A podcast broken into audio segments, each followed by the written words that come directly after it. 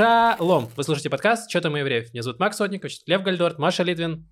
Привет. Это у нас 203-й, мне кажется. 2007-й. Наконец-то. Вернулись в 2007-й. Возможно, в 2007-м, мне кажется, было не так плохо. Не так плохо. Вообще хорошо было. Чем ты занимался в 2007-м? Я, мне кажется, работал на стройке. Может, не так же хорошо было. Но я не строил, я снабжал стройки, строительные материалы. Тогда было не так уж. Но бывало, разгружал газель тоже. Потому что, 2007 год носит. 2007 год. Да. Я курила за гаражами. Блин, а я бросил уже курить за гаражами в 2007. Чё себе, как хороший год тебе был. Да. Ни стройки, ни сигарет, получается. Я бы учился в школе все еще. Сегодня мы поговорим не про 2007, про 2007 мы уже поговорили достаточно. Это все, на что заслуживает 2007 год. Поговорим сегодня про обмен заложников, про возможное прекращение огня и вообще прекращение войны, про пиратов и, конечно же, как без хайпа на Илоне Маске, который приехал в Израиль. Там несколько смешных историй, даже не там, где не Илон Маск главная звезда этих историй, но он там присутствует. Да, и поговорим немножко про экономику, и будут еще и хорошие новости. Да. Маша посмотрела. Смерть. Да, хорошие будут. Нет, будут хорошие новости. Будет криптодетектив. Криптодетектив неплохо. Да. Звучит классно. Будут соли. Соли? Да. Мы что, в Питере? Мы в Израиле. Будут израильские соли. И у меня тоже будут хорошие новости. Давайте начнем с 5 минут рефлексии. Лев. Что было интересно? Ой, у меня очень хорошая неделя. Я на этой неделе закончил процесс, который я начал 5 лет назад примерно. Я наконец-то развелся с женой. Это заняло всего лишь 2 поездки в Россию. 2 раза мы запрашивали документы из России, чтобы их присылали с апостилями. И 3 раза ходили в МВД, в израильское, чтобы нас признали разведенными людьми. Это доходило до полного абсурда, потому что мы сидим там, говорим, вот мы хотим развестись, и вот мы уже даже развелись. То есть нам даже делать ничего не надо. Просто у себя пометьте, что мы развелись, чтобы мы дальше жили уже как разведенные люди. И они такие, а вот ты летал в Россию разводиться, да, один? Я говорю, ну да. А вот где документ, что она соглашалась, чтобы ты полетел и развелся? Я говорю, я его дал в Россию, он им тоже нужен был, оказывается, чтобы они знали, что она тоже не против. Вот, и они такие, нам тоже нужен. Я говорю, так вот же она сидит, вы можете у нее спросить, вообще она была против или нет. Они такие, нет, нам нужен документ. И в итоге, мы пошли к юристу, который делал нам документ, и, к счастью, у него каким-то образом оказалась его копия, или он просто заново его сделал с той же даты, я не знаю, как это работает у него. Он его сделал, и нас развели в итоге. Wow. Вот. Лев, скажи, что проще, развестись в Израиле или стать вдовцом? Поздно уже убивать мою бывшую жену, вот, и я, давай так, для протокола ни разу даже не думал о том, хотя мне многие предлагали, что ты не первый. Это первый юрист такой, я не знаю, как эту бумажку делать, давай я просто ее убью. Нет, все живы. Все довольны, все развелись. Вот. Хорошо, что ни ты не выбрал этот путь, ни она не выбрала этот путь, потому что это же о двух концах палка. Это правда. Я знаю, у нас просто, мы как 2 сверхдержавы, у которых есть ядерное оружие, мы такие, так, одна рука на кнопке, другая рука подписывает документы. Вот, если что, я тебя еб... Другая рука платит нотариусу. Да. Поздравляю тебя, Лев. Спасибо. Какие планы на будущее? Как минимум, мы с Машей перестали жить во грехе. Хотя, с другой стороны, мы пока не женаты, все еще во грехе, но уже не в таком грехе, греховном грехе. Мне кажется, по буддистским меркам мы перестали жить во грехе. Это главное, мне кажется, больше можно не стараться. Хорош. Супер. Маш, что у тебя было интересного? Ничего настолько судьбоносного.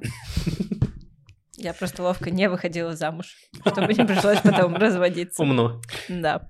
Не знаю, началась неделя полноценной учебы в школе, и я забыла, когда я спала по-человечески, как меня зовут и вообще, что происходит.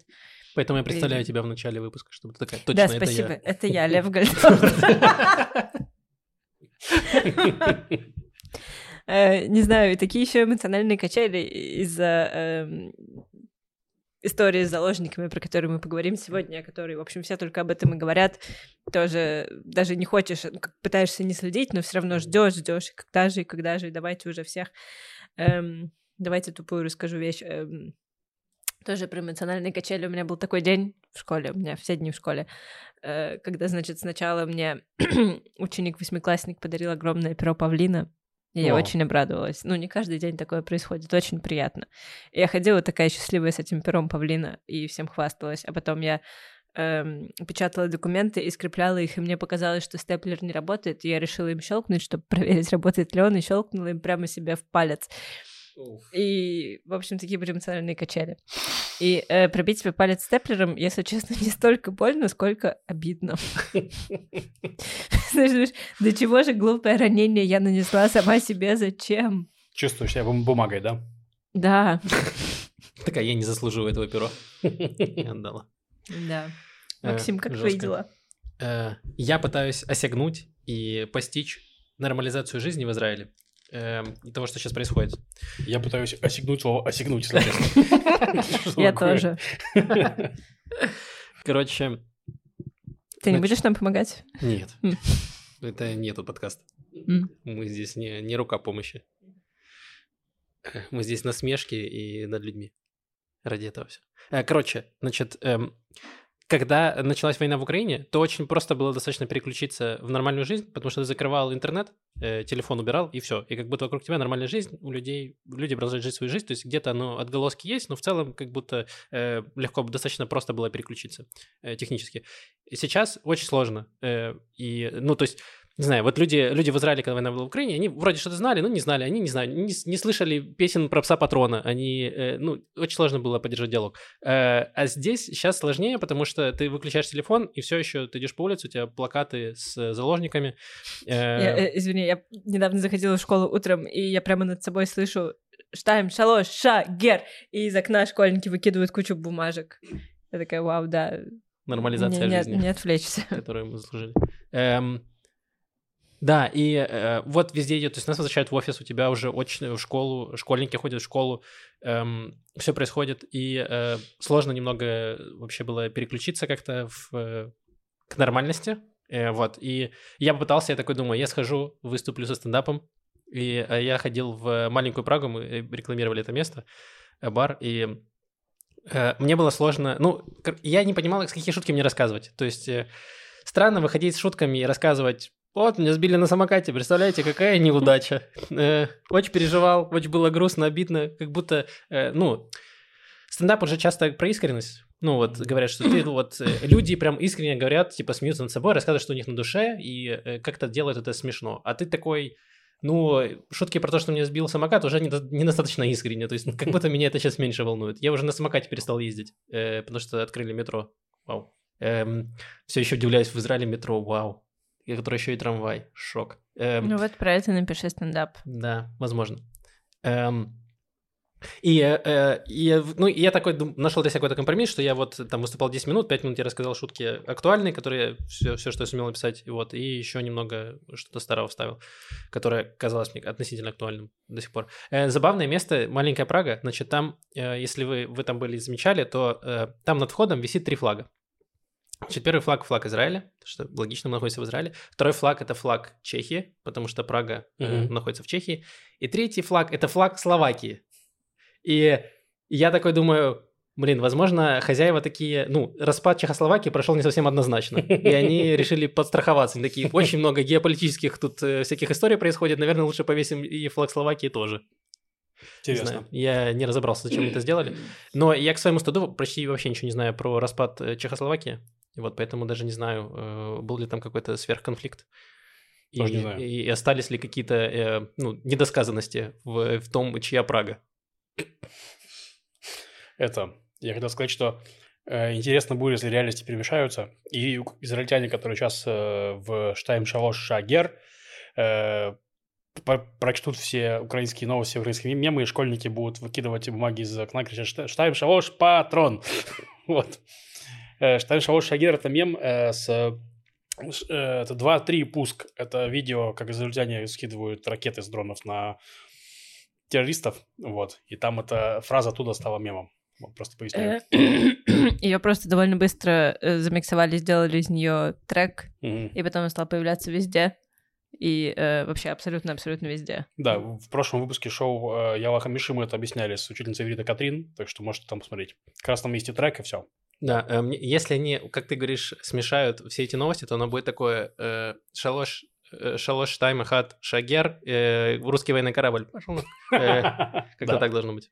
Штайм Шалош, русский военный корабль. Да, логично, нормально. Я хотел сделать пару анонсиков. Давай. Во-первых, ну вот завтра мы пишем финал сезона Яла Хамеши. Финал сезона. Из 4 серий, но... Нормальный сезон. Да, нормальный сезон. Мини-сериал. Потом весь каст уходит на Хануку.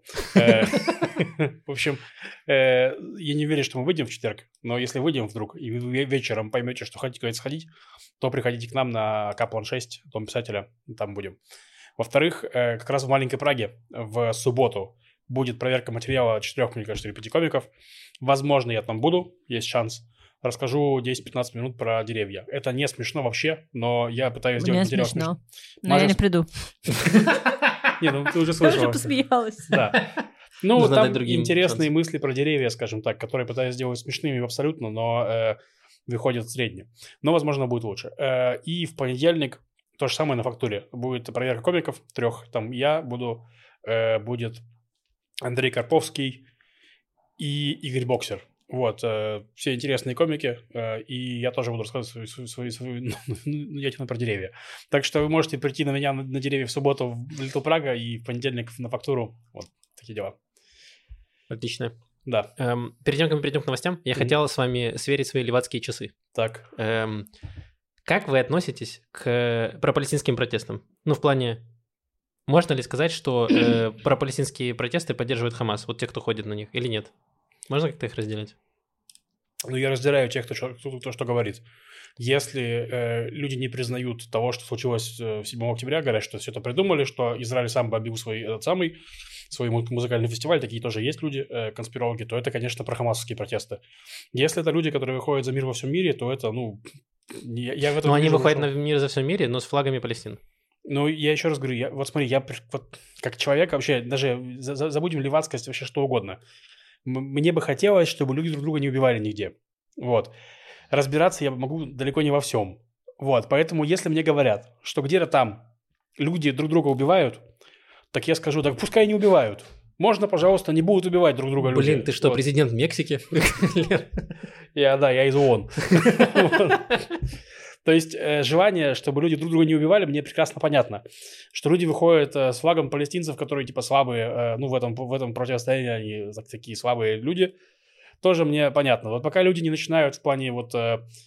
кричать про от реки до моря? Да, кричать про от реки до моря, кричать, что Израиль, значит, это белая раса превосходства и должны, значит, вообще все не делать. Я нормально к этому отношусь. То есть, к призывам ceasefire now, вот этому, что сейчас перемирие, ну, как бы, пожалуйста, люди хотят, ну, в плане, это их право говорить так. Вот я так думаю. А ты, Маш? То же самое. А ты что, хочешь их ножом пырнуть уже? Их слишком много, Лев, у меня столько ножей. Я не мог определиться. Я, собственно, поэтому и хотел сверить с вами эти часы самые. Потому что, с одной стороны... Мне было понятно вот то, о чем ты говоришь, что люди выходят, ну, чтобы другие люди... Остановить войну, так называемую. Нет войны.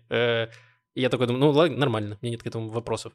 И я стал разделять для себя людей, которые, значит, да, поддерживают, типа, прохамасовские, есть люди, которые просто поддерживают, не знаю, мирных жителей, условно. У меня в этом нормально соприкасалось. А потом я думаю, а почему эти люди не выходят в протесты против Хамаса? Вот мне интересно. Ну, то есть мы видим протесты, не знаю...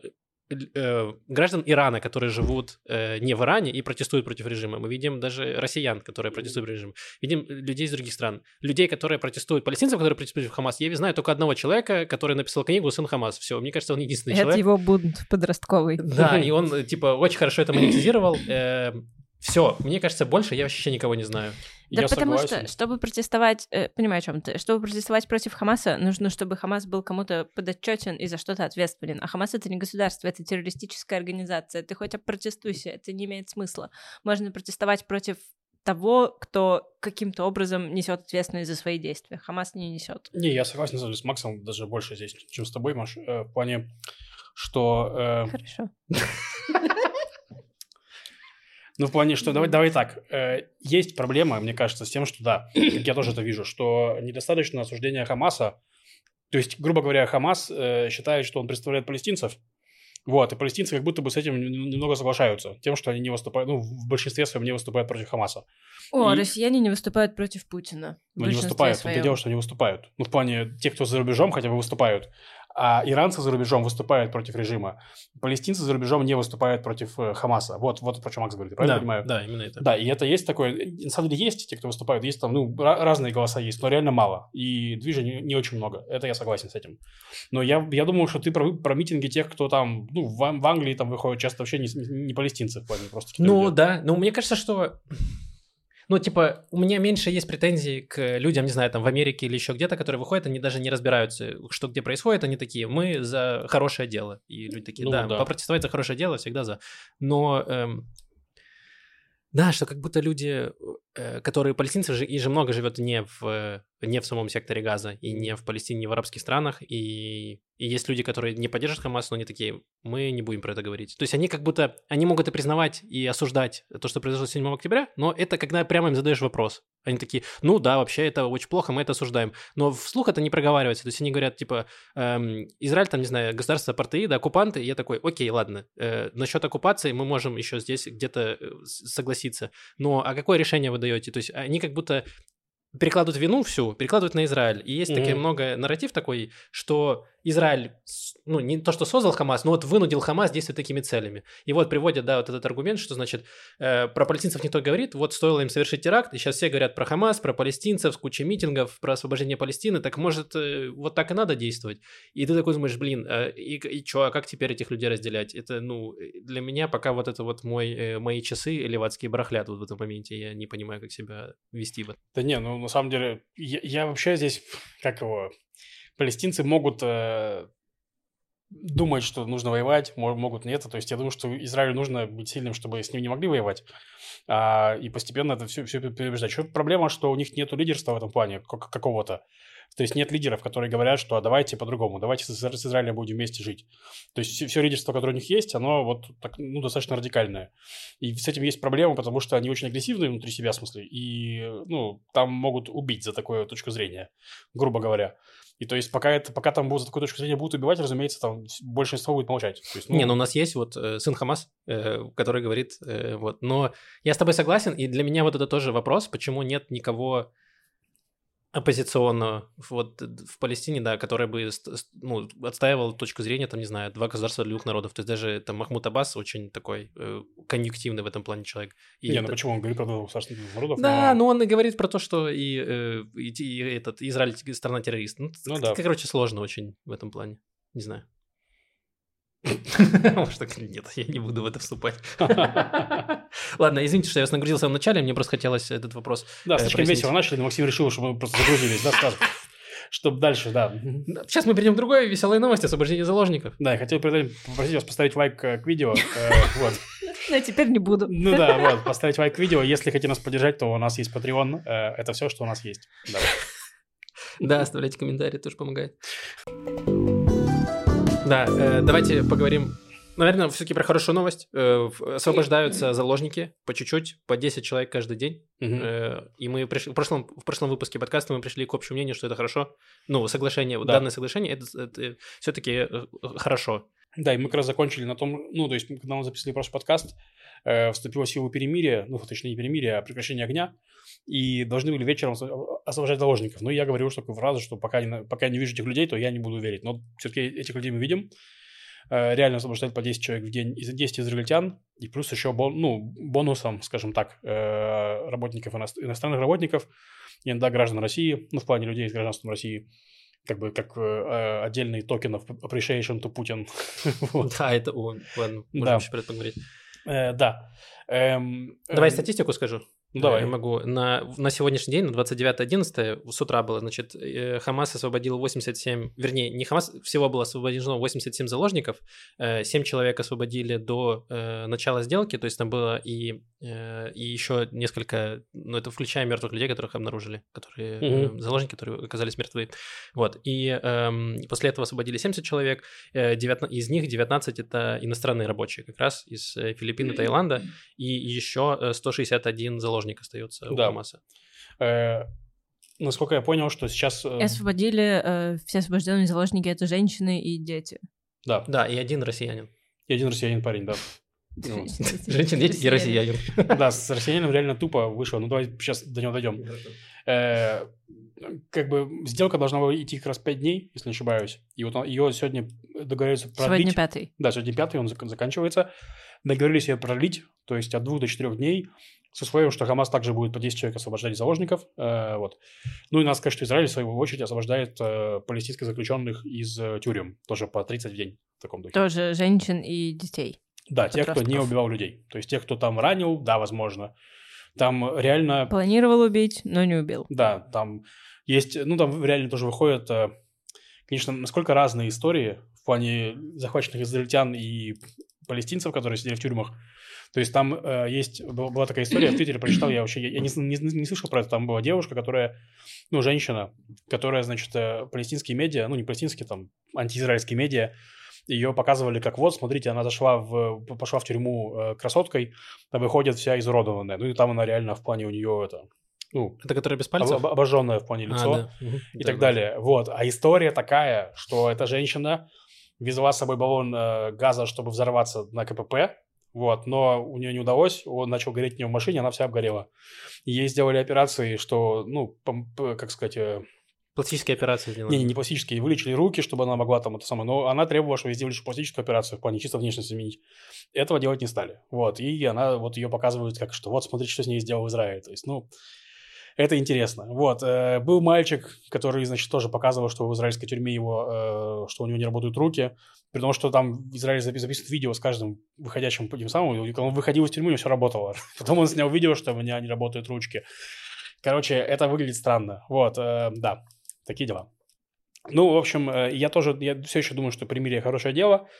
Другое дело, что сейчас начались разговоры какие-то про то, что есть... Что, ну, вот, вкинули такую тему, что готовится сделка, что ХАМАС отпускает всех заложников в обмен на прекращение всех боевых действий. Вот. От нее сейчас все открестились. В плане, ну, израильский как минимум открестился. И Бенни Ганс, и Нетаньяху, и Ярца Леви, глава Генштаба, сказали, что мы продолжим боевые действия. Ничего такого не будет. Ну, вот. это было бы странно соглашаться на эту сделку, то есть это получается как вы убили 1400 человек, ну, мы вам там помесили вас немного, несколько недель, половину газа, ну и все, и нормально. И это как будто будет вообще огромная победа для ХАМАСа, потому что мы видели в новостях в арабских, как все приветствуют освобожденных заложников и... Заключенных, да, вернее, не заложников, заключенных палестинских, и как все празднуют это и говорят спасибо ХАМАСу, которые добились того, что, значит, эти заключенных отпустили. Хотя там была смешная история про вот эту женщину, как раз, которая обожженная была, мне кажется, без пальцев, или другая, короче, неважно, и где она возмущалась, она сказала, да мне оставалось сидеть, типа, 2 месяца, зачем вы меня обменяли, типа, там есть люди, которые с дольшими сроками. Да, она там... такая, я не понимаю, почему это сделали, то есть такой был, я проорал с этого. Нет, там были еще пара человек, которые не хотели выходить из тюрьмы. Одного человека, да, не смогли. Почему? Потому что его вернули в газу. Ну, в плане, это были заключенные газы, потому что большинство заключенных – это заключенные Западного берега. Вот, а этот, его вернули в газу, где сейчас идет война, то есть он такой, а можно нет? Они такие, нет. Если его же не обменяли. Обменяли? Нет. Нет? Не по закону нельзя. А, да? Если он не хочет, он может не выходить. Значит, я не знал. Хорошо. Ну, хорошо для него, понял. Верифицировано на 66% где-то, потому что я читал, что его в итоге не обменяли и заменили его на кого-то другого, ну, в списке, в смысле, освобожденных. Короче, история про русского паспорта, которого освободили отдельно. Парня зовут Рон Кривой, по-моему, так вот. Он был техником на фестивале «Нова», как раз одним из немногих людей, которых с него освободили, потому что там в основном были молодежь, и ее не отпускают особо. Вот, и суть в том, что он, на самом деле, он родился-то в Израиле. У него родители, да, приехали из России, он родился в Израиле, и пока он был в заключении, ему как-то сделали российский паспорт. Нет? Это же не так, проверка. А, скажите, да, извините. У него, он жил в какое-то время в России, в детстве, окей. И там ему сделали паспорт. То есть у него паспорт очень давно, с самого детства. Это какой-то кто-то распространил. По-моему, как будто была история, что он сам особо не знал, ну, не помнил, что... В смысле, он не воспринимал себя как... Да, он даже... Он был ребенком какое-то небольшое время, они жили в России, потом вернулись в Израиль, и он абсолютно 100% израильтянин, но, как сказала мама самого этого Ронни, что у него всегда был... Ему сделали на всякий случай российский паспорт, который сейчас, возможно, спас ему жизнь. Все, я понял, спасибо за уточнение, значит, я неправильно новость прочитал, да. Вот, ну, просто обидно за него, что его вот как бы всех освободили как заложников, а его обсуждают в свете того, что он россиянин, это странно, но... Послушай, я думаю, нет ничего обидного, потому что освободили одного из заложников и... без того, чтобы обменивать его на троих заключенных. Ну, да, это хорошо. Это бесплатный... Он пошел подарком Путину, да. Да. Там было очень...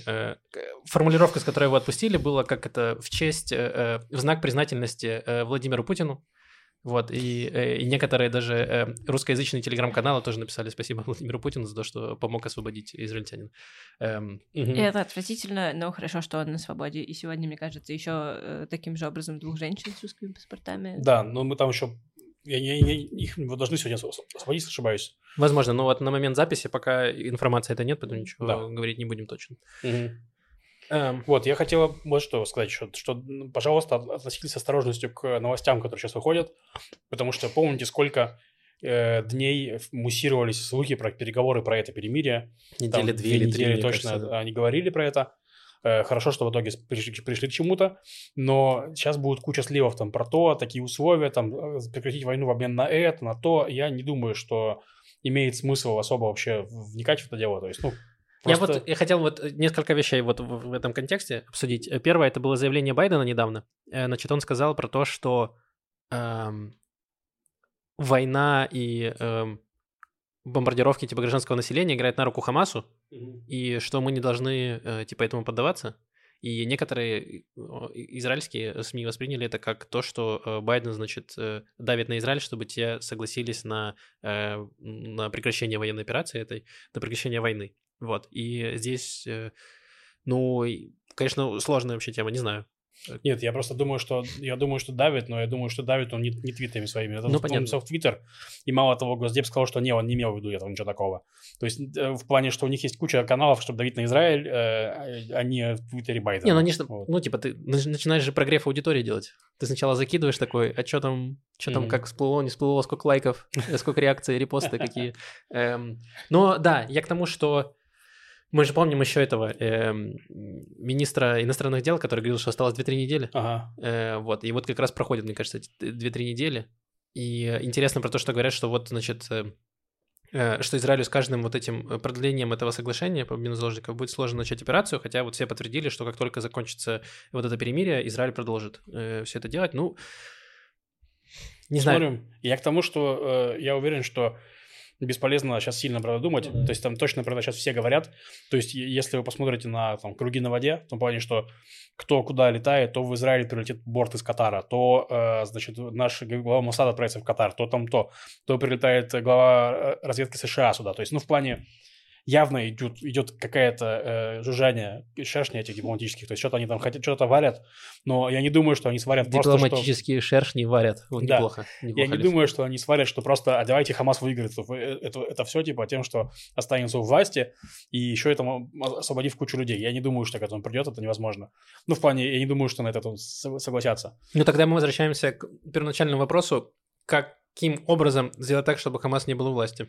Нет, потому что я не знаю, вопрос, кто готов будет войти в это самое. На самом деле, если мы говорим про новости, типа сливы, которые вот выходили в разных СМИ, то есть была такая новость сегодня, мне кажется, буквально, что Саудовская Аравия предложила Ирану инвестиции в его экономику в обмен на то, что он успокоит своих псов. То есть, что он... Так и было написано. Господи, ваши псы воют каждый день орут эти собаки. Ты можешь завалить, я дам тебе, я буду покупать тебе корм, чтобы ты прекратил, чтобы твои псы завалили. Да. Вот, то есть, чтобы, грубо говоря, чтобы он успокоил хуситов, чтобы он надавил на Хизбаллу, чтобы все подуспокоилось, не уходило за рамки. Пусть дипломатические шершни кусают иранских псов, я так скажу. Да, опять-таки... Пока мы собираем урожай слив. Не относитесь к этим новостям серьезно, потому что это все круги на воде, и часто их спускают, чтобы вы обсудили, чтобы как раз проверить, как вообще их обсуждают, в каком ключе и прочее. То есть, так что... Слышал, имя Бенни Моррис тебя чем-нибудь говорит? Бенни Моррис? Бенни Моррис. Нет. Хорошо, это легенда. Если ты учишь, читайте книги про Ближний Восток, какие-то, исторические, то всегда везде есть отсылки к Бенни Моррису, научные статьи, все. Бенни Моррис — это такой израильский историк, который писал огромные объемные труды про Израиль, про палестино-израильский конфликт, и он такой достаточно умеренный, классный чувак, и я недавно узнал, что он живой, потому что я был уверен, что он очень давно уже умер, но он живой, и он пишет для Арец иногда колонки. И где-то, это было еще недели 2 или 3 назад, я прочитал колонку, где он говорит, что нет лучшего времени, чтобы начать бомбить Иран. И я такой, вау, Бенни Моррис, что с тобой произошло на старости лет? Вау. Значит, и он говорит примерно вот то, о чем ты говоришь, что вся эта дестабилизация в регионе происходит, она происходит из-за Ирана, то есть из-за того, что там, не знаю, в Ираке, в Йемене, в Ливане, во всех вот странах Иран дестабилизирующая сила, то есть даже там, не знаю, другое крыло, там, где Арабские Эмираты и Саудовская Аравия, они бы лучше выстраивали экономические связи, чем вот начинать постоянные военные операции. Вот он говорит, что пока они не ликвидируют сам вот этот очаг вот этого вот хозяина этих псов, то ничего не будет. И он говорит, что сейчас, ну, а когда, если не сейчас? Он говорит, что если потом будет Израиль делать какие-то военную операцию в Иране, то будет сложнее убедить США в необходимости и как-то вообще поддержать это. И он приводил еще такой аргумент, что для Байдена перед выборами вообще будет неплохо победоносная война против Ирана. Я думаю так, что это нельзя сбрасывать со счетов, но такая война начнется вот так вот. Она не начнется так, знаете, такая война не начнется как... с того, что все-таки, ну да, действительно, Бенни Моррис прав, нужно начать войну. Нет, это тоже будет в 6 утра, типа, что-нибудь израильские самолеты прилетели, что-нибудь там взорвали, то есть, ну так это будет, ну, все может быть. Ну, я к тому, что я сначала такой, Бенни Моррис, ты сошел с ума, а потом я такой, блин, а может, Бенни Моррис шарит? И... Может, Жириновский был прав, может, ты же ему тогда бахнуть под Тбилиси, да? И что? Ну, ладно, я бы... Бенни Моррис был здравый человек. Ну, ладно. Но что да, как будто даже если сейчас... получится каким-то образом свергнуть ХАМАС, что в дальнейшем это все равно не решит проблему. Ну, не знаю, ладно, посмотрим. Да не, ну слушайте, ну не решит проблему, но это как минимум улучшит ситуацию. Ну, в плане, ну, давайте так. Станет лучше, да. Но что будет через 20 лет, Лев? Ну, все, всякое может быть. Спасибо, Лев, за эту аналитику. А что я хотел сейчас, чтобы эти... Ну, через 20 лет, получается, там будут же ксеноморфы. Вот, мы будем частично жить в этой самой, в виртуальной реальности. Здесь будут воевать чисто рабы. Я не знаю, что ты тут мне хочешь. Что-нибудь такое. Духоподъемное. Маша, услышал слово рабы? Я жду появления слив. А, слив. Хорошо. Давайте поговорим про... Ты говорил про ксеноморфов, а у нас тут откат в какой-то 16 век, золотой век пиратства. Да, к сожалению, это грустные новости. Мы вкратце упоминали про хуситов, которые запускали ракеты по Израилю, какие-то беспилотники, но это не очень было эффективно. А вот гораздо эффективнее – это угроза кораблеходству в Красном море. Они захватили корабль под названием Galaxy Leader. Я пошутил все свои шутки про это в шоу Яла Хамеши. Если хотите шутки про галактического лидера, какой же у тебя кросс-постинг бесконечный, референс. Ну, я же не буду их повторять, это будет странно, правильно? Да. Если я просто повторю все свои шутки про Galaxy Leader. Так? Вот. Это первое. Второе... Так говоришь, как будто у тебя монолог на 30 минут про шутки в Galaxy Leader. Ну, на 30 секунд. Тогда не нужно засорять наше эфирное время в этом подкасте своими шутками. Спасибо. Так вот, короче. Там, кстати, есть шутка про звезду смерти. Я уже все рассказал. Хорош ли? Да, но мы же не знаем, какая шутка. Ну, то есть я знаю, я смотрела. Ты тоже знаешь, что там было. Но я не помню, если честно. Лох. Так вот, на этом, к сожалению, они не успокоились. Во-первых, причем Galaxy Leader очень... Он вообще не израильский корабль. Он очень не израильский. То есть он там принадлежит частично фирма, которая сдавала его в аренду японской компании. Вот эта фирма частично принадлежит израильскому бизнесмену, который живет не в Израиле. В общем, такая связь. Потом они атаковали другой корабль, который отбили в итоге эсминец США, который там был, пришел на поддержку. А там тоже корабль, который принадлежит аффилированно, он принадлежал какой-то компании, в которой есть израильская часть, и эта компания передала, значит, в аренду этот корабль другой компании, и собственно, и их захватили, это оказалось даже не хуситы захватили, это захватили эти... Сомалийские пираты, которые примазались к этому. Да. Но суть в том, что дестабилизация обстановки налицо. И в итоге одна из крупнейших компаний израильских, которые торговых, транспортных, ЗИМ, они сказали, что все, мы не будем уходить через Суэцкий канал, мы будем обплывать Африку. То есть огромное... срок доставки в Израиль увеличился дней на 18-20. Вот. Только на Амазоне купил. Это, штуки. Да, в плюс к тем 100 дням, которые раньше обычно занимала доставка в среднем. Ну, не, ну ладно, последнее время прям хорошо доставляли. Да, последнее было неплохо. Вот, посмотрим, что будет дальше. Неужели, ну, нельзя решить проблему пиратства? Где британцы? Я не знаю. Они там время каперских патентов настало. Да. Я слушала видео очень интересное Виктора Вахштейна, оно вышло вот совсем недавно, про идею общего врага. и там как раз очень интересно он говорит и про разницу между врагами и недругами, про геноцид и не про геноцид, и про концепцию врага рода человеческого, как она появляется, как она развивается. И, ну, не впервые, но как бы один из первых случаев применения этой концепции, он именно, в общем, применяется к пиратам. Mm-hmm. Потому что пираты — это враги всех. Mm-hmm. Это враги всех человеческих сообществ. Это потому что два государства могут договориться. Я, извините, довольно плохо пересказываю, я там гантели тягала, пока слушала, поэтому так, что сохранилось в моей голове. Два государства, два человека могут договориться друг с другом, потому что они не хотят быть в состоянии войны, они не хотят быть в состоянии мира. Два государства тоже, у них есть какие-то цели, они хотят повоевать, закончить войну и вернуться к состоянию мира. А с пиратом невозможно договориться, он не хочет мира, он живет войной.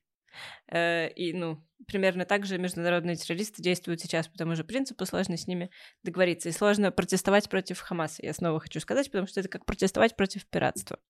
Вот, очень-очень советую эту лекцию. Я знаю, как решить проблему с пиратством. Нужно сделать, как в аниме One Piece, нужно, чтобы все стали пиратами. Блин, и тогда, ну, все. Проблема решена. Все пираты. Спасибо, и тогда... спасибо, ваша светлость, князь Кропоткин. Да-да-да. Смотри, сомалийцы захватывают корабль, и потом приезжают какие-то другие пираты и захватывают сомалийцев. Сомали. И Сомали, вот, и все. И ты такой, они победили нас нашим же оружием. И просят у сомалийцев выкуп, а у сомалийцев нет денег. И все, конечно. Я думаю, проблема, что если ты берешь сомалийцев в плен и кормишь их, там они такие, а нормально. В принципе, гораздо лучше, чем рисковать жизнью. Welfare, не такая плохая идея. Ну, типа, да. Вот. Ну, ладно. За идею пятерка. Короче... Не, ладно, я озвучу идею Максима, который... Давай. Или ты хочешь сам рассказать? Нет, говори. Не, мы просто решали проблему с как раз пиратством на нашем шоу, на позапрошлом. Просто накидывали варианты. Вот. Или это не твоя идея была, проходить свиньей? Проходить свиньей моя была. Вот, у Максима была идея, что нужно, чтобы корабли, чтобы мусульмане на них не нападали, нужно, чтобы они ходили свиньей. Вот. Свинья не халяльное животное. Да, и была хорошая идея из чата, да, что нужно уменьшать носы. А, да, что уменьшать носы кораблей, чтобы они, чтобы в них не распознали еврейские корабли. Хорошая шутка. Но... А с кормой нужно что-то делать? Что с кормой? А, нет, еврейский попа? Еврейская корма? Я не знаю. Я не знаю такой стереотипа про евреев. Я тоже не знаю. Знаешь, ничего не нужно делать. Да, с кормой все идеально. Да, у израильских кораблей идеальная... Отличная корма. И корма тоже идеально. Шутки смешные, но ситуация неприятная, потому что, а что делать? Ну, какие-то нужны военные тогда, чтобы корабли там бороздили эти моря и океаны и охраняли, я не знаю. Угу. Да, реально непонятно, ну да. Ну как-то же была проблема, не знаю, там лет 10 назад, 8 назад, когда вот этот был бум сомалийского пиратства, в новостях все говорили про сомалийских пиратов, и снимали потом фильмы, выходили про это, и ну как-то же проблему эту как-то купировали. Я не знаю, если честно, как, ну да, как-то они перестали. Ладно, посмотрим. Бенгвир. Пират? Нет, Бенгвир будет борец с пиратами, он вооружен, он знает, как вооружать людей, пусть вооружает и корабль и плывет спасать, мне кажется. Идеально. Не, на самом деле еще проблема, как выяснилось, что там просто вот они захватили Galaxy Leader, а там огромный танкер. Ну, то есть он не огромный, но большой прям очень. И на нем всего 20 человек команды. То есть, ну, реально его достаточно несложно получается захватить, что там очень мало людей. Ну да, это нужны боевые роботы. Да, боевые роботы. Чат GPT. Ой, слушайте, я пострадала от боевого робота, от ChatGPT недавно. В общем, прочитала новость про программиста израильского, который, чтобы бороться с дезинформацией, сделал специального чат-бота, который очень хорошо, тщательно отбирает информацию про атаку 7 октября и все, что за ней последовало, да, про эту войну. И вот прям можно ему задать вопросы, и он тебе даст ответ. Я тоже видела, да. Угу. Вот. И еще там было написано, что как бы и специально он сохранял, ходил по всем этим телеграм-каналам, хамасовским и прохамасовским, сохранял картинки и видео, и, значит, там было написано, что ты заходишь на этот сайт, и прям тебя спрашивают, ну, чат-бот тебя спрашивает, если тебе 18 лет. Вот. И я туда зашла, мне хотелось посмотреть, как он работает, причем, да, там было написано, что могут быть графические изображения, никакие кнопки я не нажимала, и я думала, какой задать вопрос, чтобы посмотреть, и я, значит, вопрос задала какой-то такой, Как вышло так, что Цахал допустил атаку 7 октября? И, в общем, он начинает, знаете, как чат GPT, начинает мне печатать ответ, получать один абзац, второй абзац, а потом он как вышлет мне 100 000 фотографий мертвых людей. И я не просила его, пожалуйста, покажи мне фотографии мертвых людей. Я не говорила, я не верю, что люди умерли, чем докажешь. Я задала какой-то максимально, теоретически умозрительный вопрос. Так допустил, ну вот смотри, вот так допустил. Вот сюда он допустил пулю, вот сюда он допустил нож. Я не знаю, да. Просто я, если честно... Да. Я не знаю, кому такая сбора поможет. Да. Блин, ладно. Не будем прибавлять ссылку на воду. Нет, не будем. Давайте поговорим про Илона Маска. Коротко, значит, в прошлом выпуске говорил, что Илон Маск планирует приехать в Израиль, и он приехал, его повели, значит, в несколько кибуцев приграничных с Газой, которые появились атаки 7 октября, и... Было несколько... Он встретился с Беньямином Нетаньяху, он его там как раз показывал. И после этого, значит, было несколько интересных вещей. Во-первых, заместитель спикера Нисим Ватури из партии Ликуд. Заместитель спикера — это достаточно, серьезная должность. Это не просто какой-то 30-й номер в списке. Значит, и... Нисим Ватури — это человек, который совсем недавно написал в Твиттере, что нужно сжечь Газу дотла. И когда его забанили в Твиттере, и его спросили потом, где-то в израильских СМИ спросили, это вы так считаете? Он такой, а что нам стесняться?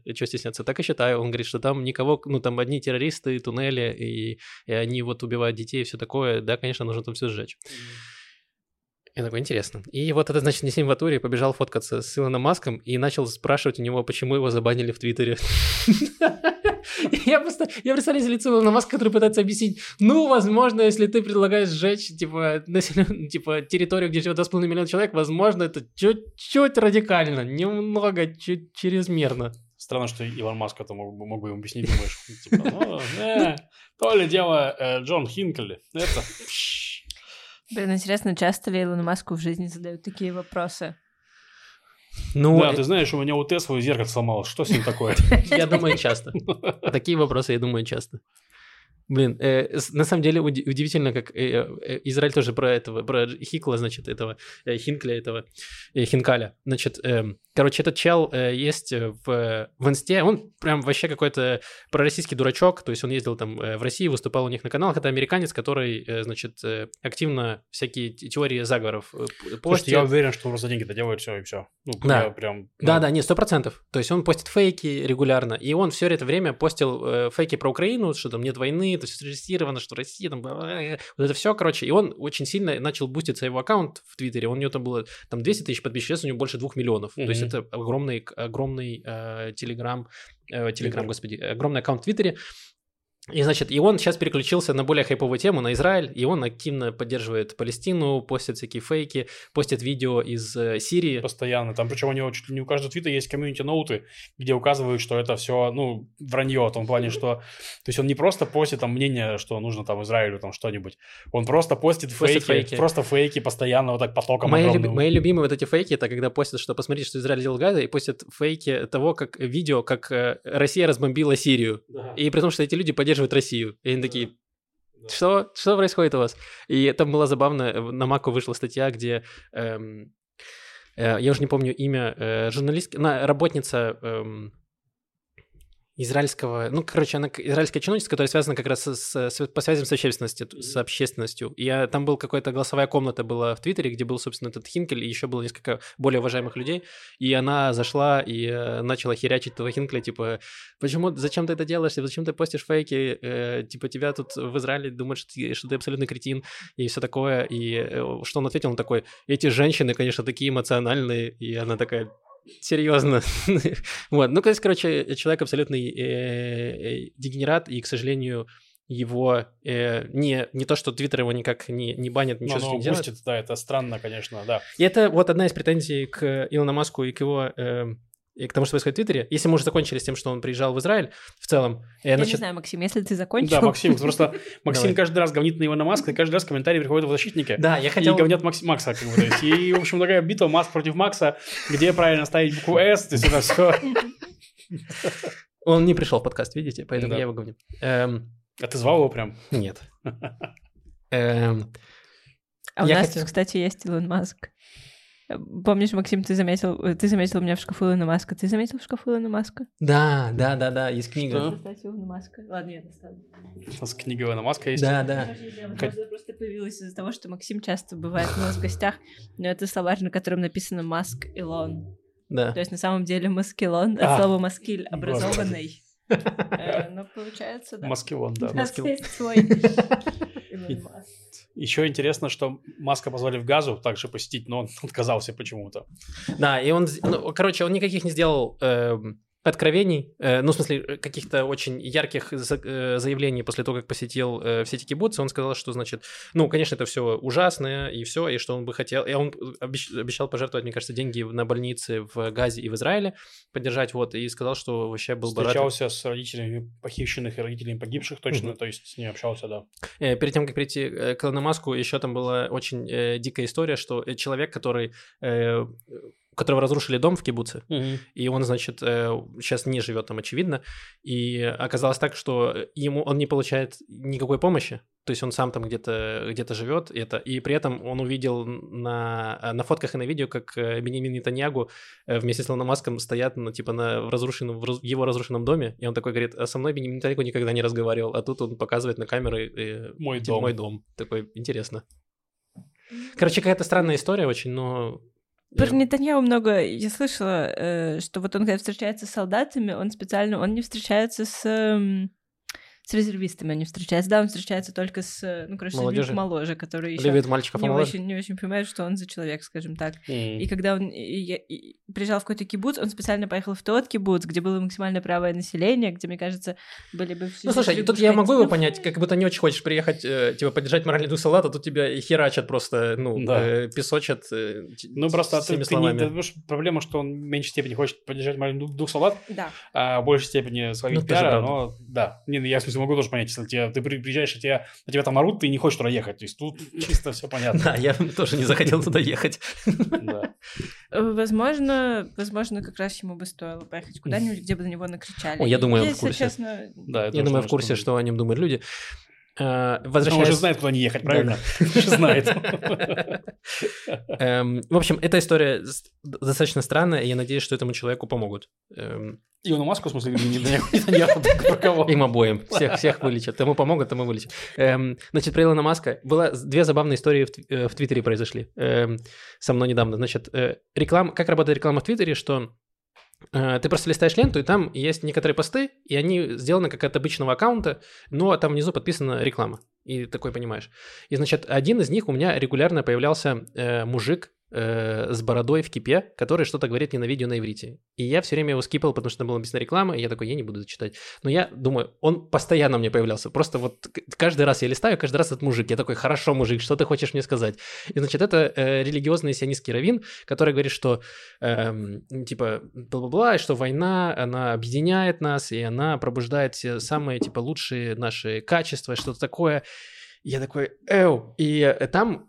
видимо, что это не очень опытный человек, который делает рекламу в Твиттере, потому что он сразу не заблочил реплаи к этому Твиттеру. То есть там он отключил их, но 9 комментариев там есть. И я открыл эти 9 комментариев, и там написано, жри говно, что-то такое, там, людоед, и там просто... Что ты рекламу купил? Да, и там на иврите просто ему пишут, ты чё, дед, вали отсюда. И я такой, вау. И потом была обратная сторона медали, значит, я листаю, и там, аккаунт с флагом Ливана, и, картинка, на которой написано на английском «Вы никогда не будете в безопасности на краденой земле». И я такой, вау, они узнали, что я украл землю из цветочного магазина. Как они это сделали? И я такой, это не нарушает, violations, в Твиттере, вот такое, это реально как будто угроза, и причем это таргет, очевидно, на израильтян сделан, на людей, которые живут в Израиле, где написано, что вы никогда не будете в безопасности, такой, как мне нравится заходить в Твиттер, каждый раз чувствую себя лучше. Да. Во-первых, два вопроса. Во-первых, а кто-нибудь, у кого-то вообще в этом мире есть какие-то гарантии безопасности? Это первый вопрос, да? Да, на Украине, на земле. На любой земле. И в космосе. Нигде нет никаких гарантий безопасности. Второй вопрос. Они вообще представляют, сколько мы налогов платим? Просто... Да, в этом плане мне очень понравилась шутка в Твиттере от знакомого, мне кажется, даже мужа нашей патронессы, если не ошибаюсь, про то, что там был опять очередной кровавый навет или какой-то там, что... Там был не кровавый навет, там был твит такой, что вы знали, что если палестинский заключенный умирает в заключении в израильской тюрьме, то его держат... Его не хоронят. Не хоронят, а держат... Остаток срока. Остаток срока держат в огромном холодильнике. В криокамере и точка. Read this again. Да. Точка. И... Не знаю, мне кажется, очень зря добавили надпись «Read this again», потому что чем больше это читаешь, ты думаешь, типа... Что? Вот, ну и комментарий был такой, типа, как сказать то, что ты не знаешь, сколько в Израиле платят за электричество, не говоря, что не знаешь, сколько в Израиле платят за электричество, да. Вот. Ой, и, короче, и у меня вот претензия к Илону Маску и к комментарию. Дед, таблетки. Ты его на маску, я не знаю. Я хотел ответить на комментарии, которые очень часто пишут, что, значит, вот, этот ADL срется с Илоном Маском, ADL там нашли на, значит, на их... Антидифамационная лига, которая занимается поиском антисемитизма. Антисемитизма в том числе. И там срач внутри ADL, потому что там на поводу того, что, значит, бана фразы from the river to the sea, что признать ее, значит, антисемитской, и там еще некоторые. Там, короче, у них конфликт внутри ADL, я не хочу этого касаться, мы поговорим конкретно про Илона Маска, значит, если абстрагироваться от того, что он владелец Твиттера, значит, Илон Маск сам активно продвигал конспирологические теории антисемитские. Я рассказывал несколько эпизодов назад про то, что, значит, вот евреи готовят, значит, переселение людей. И Илон Маск сам репостил это и сам это активно поддерживал. Он активно поддерживает всяких вот таких людей, которые продвигают теории конспирологические, которые очень часто основаны на том, что евреи что-то замыслили, задумали. И это, во-первых. А во-вторых, да, то, как сам Твиттер себя ведет, что он активно, значит, размещает вот эту площадку для, во-первых, для аккаунтов, которые, явно какой-то хейт-спич несут в себе. То есть аккаунт, который говорит, что вы никогда не будете в безопасности, мне кажется, он нарушает какие-то правила площадок. И второе, да, что он вот активно бустятся всякие аккаунты, которые, опять же, несут с точки зрения Илона Маска free speech, с другой точки зрения несут просто фейк, во-первых, фейки, а во-вторых, разжигают ненависть. Ну да, и там проблема, вот как кто-то вот сказал фразу, типа, что пока правда надевает башмаки, ложь успеет обижать полмира. То есть, что... Это было сказано про больницу. Лев сегодня просто блещет вот этими метафорами, аналогиями. Как к тебе вот дипломатические шмели эти покусали? Ну, давай. Это все из-за развода. Короче, я к тому, что легко соврать, особенно если ты постишь «Израиль разбомбил больницу», ну и там все. И там ребенок держит кота 6 пальцами, да, всеми 6 пальцами держит своего кота. Да, и там все это репостят, вот, пока тебе не скажут, что нет, этого не было, это все успеет. То есть, и вот, к сожалению, на самом деле раньше с этим боролись, в плане, что если аккаунты, их не блокировали, но их решали, они не попадали в это промо. А сейчас это аккаунты, было, да, эти попадают в промо, и это проблема, да. Ну, как проблема, это данность сейчас, вот. Ну, это самое, пофигу. Ну, в плане, я уже в Твиттер почти не захожу, потому что там стало физически некомфортно мне находиться. То есть, реально, я вот сейчас в Блюскае, там мало всего, ну и нормально мне, в общем, там. Я в целом согласен. Я сижу в Фифе, там много всего, и не нужно общаться с людьми. Идеально, идеальное место. Да. Я в школе. Очень много всего, и очень много нужно общаться с людьми. Но гораздо приятнее, чем в Твиттере. Так, давайте коротко про экономику. Там, значит, продолжается скандал. Там много скандалов вокруг Бецалеля Смотрича и Министерства финансов. Ладно, я подготовил новость про Бецалеля Смотрича, но я ее удалил перед тем, как готовился. И вот такой это подкаст, поэтому я расскажу по памяти. Верификация информации 45% где-то. Ой, Максим, так низко мы еще не падали, конечно. Значит, в чем суть? Я рассказывал несколько выпусков подряд, что, значит, принимают бюджет, и там распределение коалиционных денег, это во-первых. И Бецалель Смотрич обещал, что он режет бюджет, и говорили, что он режет его на 1 600 000 000, вроде как. Но в итоге он урезал на 1 000 000 000, и 600 000 000 ушли, они угадайте куда, естественно, в религиозный сектор, на образование, религиозное образование, там учителям религиозных учебных заведений повысит зарплату там существенно. Сочувствую. Смотрите, в чем проблема? Это же это не единоразовая сделка. Если им один раз повысят зарплату... то есть почему? Не то, чтобы мне хотелось, чтобы как учителя религиозных школ меньше учатся, меньше проходят курсов повышения квалификации, меньше как будто бы работают, ну, насколько я понимаю. Вот. И это повышение зарплаты, их включение в соглашение Офек Хадаш, это навсегда. Это будут 17 миллионов каждый год, даже, возможно, больше. Ну, то есть им в целом повысили зарплату, которая, ну, то есть она будет выше, ее не понизят уже, я сомневаюсь. Вот, и там был еще скандал внутри Министерства экономики. Нир Баркат, депутат от Ликуда, и он министр экономики, и он, значит, был против вообще этого, всех этих движений. Он сказал, что там не хватает, значит, не включены компенсации для малого бизнеса, для поддержку, и что нам нужно лучше ну, типа, перераспределить деньги по-другому, вот. И там еще скандал внутри правительства, вот по этому поводу. Посмотрим, то есть там пока сейчас очень активно давят на Смотрич, там еще был скандал с тем, что субсидировать учебу для солдат, которые демобилизировались, чтобы, значит, у них была бесплатная возможность получить высшее образование, первую степень. Вот, сначала выступили, что нет денег на это, потом, значит, все наехали на Смотрича, типа, алло. И смотришь такой, вообще я не при делах, сейчас все порешаем, как только, значит, этот закон вынесут, мы за него проголосуем, деньги найдем, все будет хорошо. Вот, то есть я думаю, сейчас на этот... Хорошо, что эту тему поднимают, да. На Смотрича давят, я думаю, что ну, станет лучше, но, опять же, все эти люди очень активно готовятся к выборам, они такие, деньги нашему электорату, потому что нам еще скоро на выборы идти. Угу. Вот, мне кажется, такая еще игра есть. Ну, короче, это неудивительно, я бы удивился, если бы он такой, никаких денег, все, значит, на войну, все на поддержание экономики, религиозный сектор, затянуть пояса. Ну, я бы удивился, если он так сделал. Да.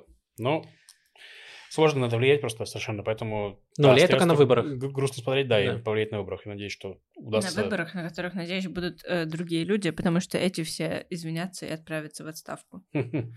Поплывут освобождать корабли. Да, или поплывут на остров этих, как его там, на теплый берег, на лодочках. Потому что время малого бизнеса. Да. Пока Смотрич принимает бюджет и платит деньги религиозным учителям. Всю работу делаем мы. Да, всю работу делаем мы, поддерживаем. И Евгений Финкель. Поддерживаем малые бизнесы, стараемся вовсю. Надеюсь, что вы пользуетесь их услугами. То есть, напоминаю, что просто... Мы пользуемся. Если, малые бизнесы, бизнесмены, люди, которые... работают сами на себя, у них сейчас тяжелые времена, поэтому если вам нужно что-нибудь из того, что мы сейчас перечислим, то сходите, купите, просто поддержите ребят. Вот, я буду и себя, да. Так, я снимаю рекламное видео в социальные сети для малых бизнесов. Сейчас нет заказов с начала войны, потому что у них нет денег, поэтому купите видео и приходите к малым бизнесам, да. Приложим ссылку Shots by Polina. Привет, ребята. В рамках продвижения малых бизнесов хочу сказать, приходите на татуировочки. Жизнь одна, когда, если не сейчас. Инстаграм чика-поукс, читай чика-поукс. Ой, я знаю, это Катя нам делала татуировки тоже. Она нам не училась. Вот. Да. Значит... Да, в Тель Авиве. Да. У меня есть сет миротворческих флеш-татуировок, исполнение которых часть стоимости я отправляю на благотворительность в заказ, спасение животных и поддержка Цахала. Так что приходите, приложу ссылку на Инстаграм. Привет, хочу рассказать не о частном бизнесе, но о прекрасном способе заработка в это безумное время – раскопки. Сейчас на многих раскопках в Израиле катастрофически не хватает людей. Прекрасная альтернатива работе на складе. Маша уже прямо такая, да. Номер телефона. А нету. Прекрасная альтернатива работы на складе и заводе. Есть разная деятельность и география. Официально оформляют от управления древностей и дают прикоснуться к истории и заработать. Но, к сожалению, нет ссылки. Это обидно. Вот, так что, ребята... Мы дадим ссылку на управление древности. Задачка для кандидата. Раскопать ссылку. Да, неплохо. Привет, я тату-мастер студии УПС Тату в Хайфе. Так что у нас есть тату в Хайфе и в центре, да. Меня зовут Рита. О, я знаю, это же Рита, господи, мы ее знаем. Она не делала мне татуировку, но Рита классная. Вот. Многие наши клиенты ушли на фронт, и объем работы в студии упал, так что новые лица очень приветствуются. Больше всего люблю бить цветы и котиков. Я подумал, новые лица, где не забитые новые лица. Да. Приходите порадовать себя чем-то новым, моей работы. Приложим ссылку. Рита классная, серьезно, приходите. Добрый день. Хотел упомянуть в подкасте о нашем ресторане Zira. Мы находимся в Тель-Авиве на Бен-Иуда 48. У нас вкусная домашняя кухня с блюдами узбекской и кавказской кухни. Большие и сытные порции плов из казана и прекрасные согревающие супы. Интересно. Я думаю, Zira. Может, Zira. Если как пряность. А, наверное, Zira, да. Возможно, да. Стоит сходить. Там недалеко как раз получается маленькая Прага. Можно как-то это совместить. Привет, я Карина и врач-стоматолог. Хотел бы, чтобы вы рассказали про наш малый бизнес. Речь идет о новом стоматологическом кабинете в Хайфе на Адаре, улице Герцель 2. Мы занимаемся профилактикой и лечением стоматологических заболеваний у взрослых и детей, протезированием и имплантацией. Работаем на новом оборудовании. И самое главное, перехожу к главному, к слушателям подкаста мы делаем скидку 20% на все виды помощи. Вау. Так что... Наступило время, когда и дантистам нужна помощь. Вау. Вау, да. Хорошо была ссылка, но, к сожалению, нет. Если вы... Ну да, короче, нет ссылки. Но Герцель 2, Адар. Я напишу это просто, адрес. Так, для рубрики с рекламой малых бизнесов. Внимание. Я прочитаю полностью, потому что здесь очень хороший текст, мне очень нравится. Привет, меня зовут Аня. Хочу пригласить тебя на тайский массаж. Как это будет происходить? Я принесу в твой дом пледы. Постелю их на пол, и это будет наше уютное массажное пространство. Ты будешь в комфортной домашней одежде, которая не стесняет движений. Я попрошу тебя рассказать про твое тело и состояние. Что ты чувствуешь? Просто хочешь отдохнуть? Или где-то в теле есть усталость? Или, может быть, если боль, то какая? А может, все хорошо, но ночью сложно уснуть? Все, что ты захочешь рассказать, мне важно услышать. Потом я предложу тебе лечь, и мы начнем массаж. А какой он будет по интенсивности, это мы вместе с тобой выберем в процессе. Где? Хайфа, Крайот, Эмек, Исраиль. Можно обсудить более далекие места с оплатой бензина. Сколько стоит? 250 шекелей, скидка на первую встречу 50 шекелей. Можешь написать мне в Телеграме или в Инстаграме. Важно! Я предлагаю профессиональный тайский массаж. Это не какой-то эвфемизм сексуальный. Да блин! Ладно, на самом деле важно, что массаж это не сексуальные услуги. Это целебный массаж, я верю, что он классный, и как минимум Анна вас ну не то что умер, но копирайтер у вас тоже получается хорошо. Вот, так что не только массаж, но еще и копирайтинг. Да, приходите к Ане на массаж. Привет, дальше еще есть парочка. Я Соня, новый репатриант, делаю массаж, снова массаж по отзывам, один из лучших. Буду рада помочь очистить голову от дурных мыслей и расслабить тело. Приглашаю на массаж в Бат Ям. Ребята, спасибо за вашу работу, Инстаграм, привожу Инстаграм. Да, Бат Ям это интересно. Вот. И тоже у нас опять есть массаж в Хайфе, массаж в Тель-Авиве. Да. В 200... все. Бизнесы, малые бизнесы на этом... Че? Все. Что? Там дальше просто остались. Все? Все. Да, все. Не, я просто начал читать дальше автоматически, но это вопросы, а не малый бизнес. Все. Да, если вы хотите, чтобы мы проговорили про ваш малый бизнес, то пишите про него в ссылку, форму обратной связи, ссылка есть в описании. Вот, да. И прикладывайте ссылки, если вы хотите, чтобы мы приложили ссылку. Да, пожалуйста, ссылки обязательно, потому что, люди, они ниже пойдут в описании, там должны быть ссылки, да? Да, что на Инстаграм, людям, на что-нибудь. Да, вам будет проще найти клиентов, если там будет ссылка, чтобы человек мог перейти и посмотреть больше информации. Да, или можете, например, заказать себе видеоролик у нашей первой рекомендованной, у Полины, вот, и мы приложим ссылку на видеоролик. Я вставлять не будем. Я думаю, что да. Я представляю себе просто рекламная пауза, и у нас там реклама просто херачит. Кайф. Так, давайте перейдем к рубрике хороших новостей. Значит, потихоньку появляются всякие интересные, хорошие истории с войны или с того, что было 7 октября. Значит, есть история про гражданина Эритреи Малугета Цагай. И, значит, 7 числа он спас жизнь подполковнику. Тут нет его имени, оно просто сокращено и краткое тут написано. Значит, он был ранен террористами и в живот, и потерял сознание. И, значит, Малугете, он остановил кровь, и он сидел, значит, с этим раненым солдатом до приезда, до того, как их не освободили, и не спасли, и до приезда медиков, вот, и он по факту спас его жизнь, и за это глава МВД Моше Эрбель предоставил ему вид на жительство официально, с фоткой, и с одной стороны, это вообще потрясающая история, и... Малугета, вообще огромный молодец, он спас жизнь человеку, рискуя своей, то есть он не стал убегать. Стратегики, он даже не был видно жительства. Да, это во-первых. Вот, и во-вторых, немного странно, когда тебе вручают такие, ты спас жизнь человеку, вот тебе вид на жительство. Не знаю, но все равно история хорошая. Да. Ну, он, получается, здесь как... Он был бы политическим беженцем, если бы мы принимали политических беженцев, поэтому... Ну да, вряд ли. А что они еще могли ему дать? Ну, какой-то блендер или что? Ну, да, так я думаю, что...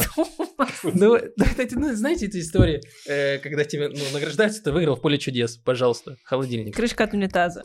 Так было в игре на Windows 98. А, да? Да, позже. Или Сникерс, кажется, там можно было... Да, вот. Но я думаю, что на фотографии он улыбается. Так что я думаю, что хорошо. Всем иностранным рабочим, которые были похищены, насколько я знаю, государство Израиль будет выплачивать пожизненно пенсию. Ну, пенсию, да. Окей. Вот, да, хорошая новость. Маш, какие у тебя есть? Я начну сегодня с новости не про похороны, я зайду с другой стороны. Поговорим про младенцев.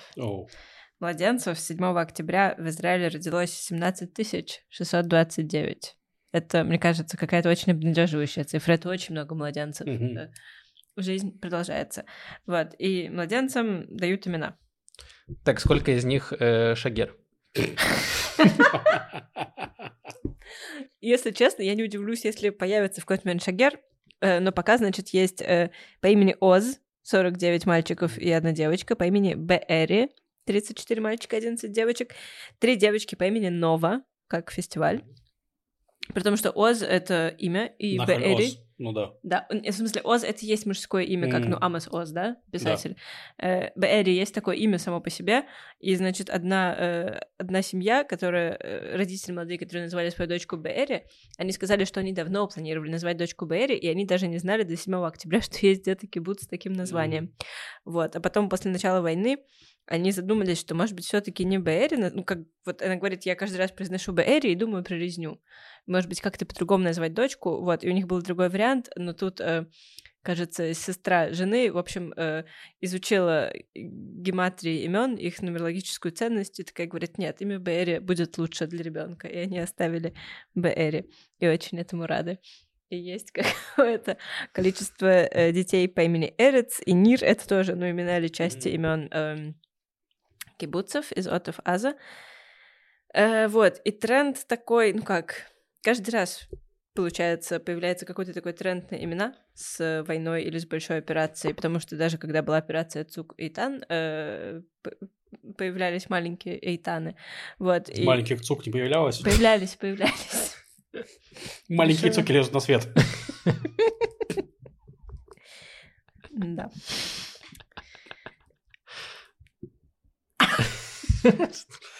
Что, Маш, там есть дети с названием, с именем развод или что? Смотришь на меня так. Нет. Так, кто есть? В 1973 году во время войны Судного дня было очень популярно имя Мия, женское, потому что это аббревиатура Мельхемет Йом Акипурим, война Судного дня. Да. Так, значит, это про младенцев. Что еще? Значит, хотела рассказать вам про СОЛИ. Если честно, даже не новость, меня просто очень насмешило название. Это приложение для женщин, чтобы мы, женщины, испытывали чувство сестринства. И оно изначально было разработано еще до войны, и работало до войны. И оно, знаете, как вот эти приложения, где... там водители стоят в пробке и пишут всякие сообщения, и тебе на карте отображаются эти сообщения от водителей, которые стоят в пробках. Вот это то же самое, только для женщин, которые испытывают какие-то чувства. И вот ты испытываешь чувства, пишешь это сообщение, и, так мы все понимаем, что мы все чувствуем чувства. Такое, не знаю, для поддержки приложение. Но оно называется почему-то «Соли». В смысле, оно называется по-английски «SOLI». Ну, возможно, это помогает вам быть на одной волне. Вы как-то синхронизируетесь. Да, и смотреть небо. Вот, и очень оно помогает израильтянкам во время войны, когда, понятно, что даже когда находишься в тылу, в центре страны, все равно, особенно в начале войны, когда постоянно были ракетные тревоги, тяжело. Так, значит, это новость про соли. Еще... Хорошо, вот такая новость относительно про криптодетектива. Значит, есть такой человек, его зовут Бецалель Эйтан Равив, и он мужчина удивительной судьбы. Он был композитором и певцом, Он, он израильтянин, но почему-то 10 лет назад он был очень популярен в Тунисе, он был поп-феномен в Тунисе. И, значит, в какой-то момент он задумался, как же мне сделать так, чтобы все права на мою музыку принадлежали только мне, а никто бы мою музыку не украл. И так он начал изучать блокчейн. И вот, fast-forward вперед, 14 месяцев назад он открыл стартап, который называется Lionsgate. И они занимаются там тем, что они помогают людям, у которых похитили их крипту, их криптовалюту из их криптокошелька, они помогают этим людям вернуть эти деньги. Умоляю, не спрашивайте меня как.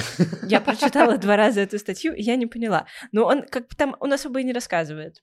Ну, как бы, ну, какие-то у него есть способы. Все понятно, называется Lionsgate. Ворота льва. У них есть ворота, и они выпускают льва, и лев, получается, кидается на тех, кто своровал крипту. Да, съедает их лица. Да. В общем, и сейчас, в последнее время, они занимаются... Мы же про животное, льва. Да. Хорошо, просто уточнил. Я не знаю, может быть, ты охотишься на лица. Да, про животное. Они занимаются тем, что они отслеживают, пытаются отследить криптокошельки ХАМАСа. Потому что ХАМАС, тоже было несколько новостей об этом, в том числе получал деньги через криптовалюту. Вот, и насколько я поняла, возможно, я все поняла неправильно, но насколько я поняла, что в тот момент, когда ХАМАС, члены ХАМАСа воспользуются этими кошельками, вот там-то поп-феномен Бецалель Смотрич сможет схватить их за руку и каким-то образом эти деньги... Там включится его музыка. Они заходят перевести деньги, а там только его треки. И они такие, блин, они меня еще то не задолбали, кого черта, как они меня тут настигли. Блин, вот это, конечно, был бы, да, был бы Арсен Люпен 21 века, настоящий. Хорошо. Еще у меня есть 3 маленьких новости. Такая, значит, был, возможно, в первый раз, ну, нет, наверное, не в первый. В общем, израильский флаг был развернут в Антарктике. Можно посмотреть, как 2 женщины разворачивают в Антарктике израильский флаг. То есть там просто вас... 2, на снегу видно 2 синие полосы, да? И звезда. И звезда. Вот. Ну как, на самом деле у этого чуть больше значения, кроме исключительно символического, поскольку эти 2 женщины не отправились в какой-то математический круиз, в общем, такое-то путешествие. Где им нужно высчитать маршрут, куда они плывут. Не, ну просто каждый день им нужно новую цифру числопию давать, иначе он остановится. Разумеется, вы все правы. Значит, какая-то конференция, съезд, но вместе с тем немножко круиз для женщин, которые... для женщин из STEM. То есть женщин, которые занимаются наукой, технологией, математикой и чем еще инженерным делом. Вот, и они туда поехали, и они там все время, которое они не говорили о науке, они все это время говорили об израильских, ну, о том, что происходит в Израиле, о похищенных в Газу людях, и, в общем, много кого смогли переубедить. Рационально смогли доказать. Да, да. Приятно говорить с умными людьми, да? Да. Приятно умным людям объяснять. Мы про идиотов.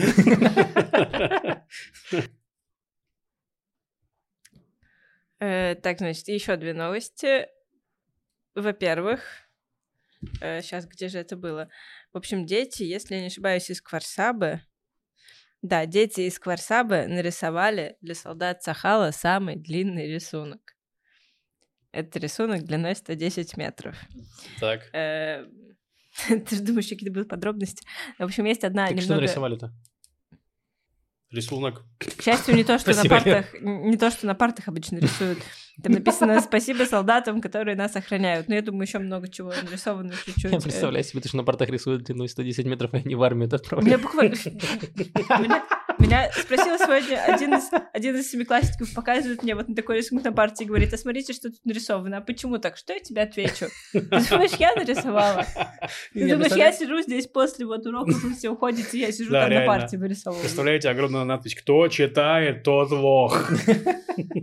Нет, там, Лёва, ты там больше графический контент, там с надписями. Это в 12 классе начинается надпись. Я представляю 100-метровый рисунок пениса, и они такие, бомбите этим газом. Они просто запускают в газу огромный рисунок, демотивирующий солдат боевиков ХАМАСа. В общем, новость довольно забавная. Это на деталях, я даже зачитаю. Значит, созданный руками малышей рисунок передали резервистам пехотной бригады «Кефир», прибывшим на несколько часов в центр страны, чтобы немного отдохнуть между миссиями, да, то есть вот и дальше там написано, что вы на слушании внимательно рассмотрели детские послания, затем сфотографировались с самым длинным рисунком и отправили снимки своим семьям, то есть они, получается, буквально вышли из Газы, 3 часа рассматривали рисунок, поехали обратно. Они такие, а где эта машина с сауной и с джакузи? Где она? Почему у нас 110-метровый рисунок? Алистер, который... Ну, Алистер, который у нас был в гостях. Алистер, да, Алистер, простите. Алистер Моран. Алистер. Или Алистер. Ну, один из 3 вариантов, правильно. Короче, Алеша, вот. Не, ну, так его нормально называть. Алеша, который у нас был в подкасте один раз гостем, рассказывал про свой политический идеи и проект вместе с Леви. Он тоже сейчас в армии, как и Леви. И тоже рассказывал, что к ним, ну, они находятся на севере, охраняют какой-то поселок, вот, что ему туда тоже приносят открытки детские. Ну, вот. Это мило. Умиляется, да. Ну да, нет, очень трогательно, думаю, и приятно. Здесь написано, что солдаты очень растроганы. Хорошо, последняя новость, она очень маленькая, она заключается в том, что Цахал на западном берегу нашел щеночка гиены со сломанной лапой и спас. Yes. И сейчас, щеночек гиены в реабилитации находится, ему наложили гипс. Гипс прям наложили супер укрепленный, потому что челюсть у него супер укрепленная, и чтобы он обычный гипс не прогрыз, там такой прям ух. Короче, моя новость последняя, она такая, она хорошая. Утверждающая. В общем, освобожденная из плена в Газе 85-летняя Йохевет Лившиц дала интервью газете «Товар» и рассказала, что на 3-й день к ним зашел в гости к пленным в плане Яхья Синуар, глава ХАМАСа в Газе, и она его отчитала, сказала, что как вы могли сделать такое с людьми, которые столько лет последовательно поддерживали мирный процесс с палестинцами. И он на это ей ничего не ответил. Вот. Просто хотел поразиться тем, какие огромные яйца у этой 85-летней женщины. Когда к вам заходит чувак, которого называют душитель Газы, который все это организовал, который глава ХАМАСа в Газе, и ты начинаешь ему наваливать. Вот. И он уходит от тебя, спрятав глаза. Как бы, вот. Как она вообще влезла в туннель с этими яйцами? Я не понимаю, если честно. Сложно. Не понимаю, если честно, почему яйца являются символом смелости. Справедливо. Давай другой символ смелости, пожалуйста, какой-нибудь. Огромная щитовидная железа смелости. Я не знаю, Маша. Огромный копчик смелости. Ну, серьезно, я не знаю. Ну, копчик — это атовизм. А в щитовидной железе вырабатывается усталость. Блин, тебе не угодишь, Маша. Огромный ноготь смелости. Вросший, надеюсь, не вросший. Это больно. Да, пишите, пожалуйста, в комментарии, друзья, какой орган достоин быть органом смелости, кроме яиц. Гендерно-нейтральный орган. Да, мне тоже яйца тоже не нравятся. Да. Да, надо придумать новый какой-то. Мы будем с этого подкаста вводить в моду. Я придумал. Простата смелости. Нет? Поговорим с тобой потом.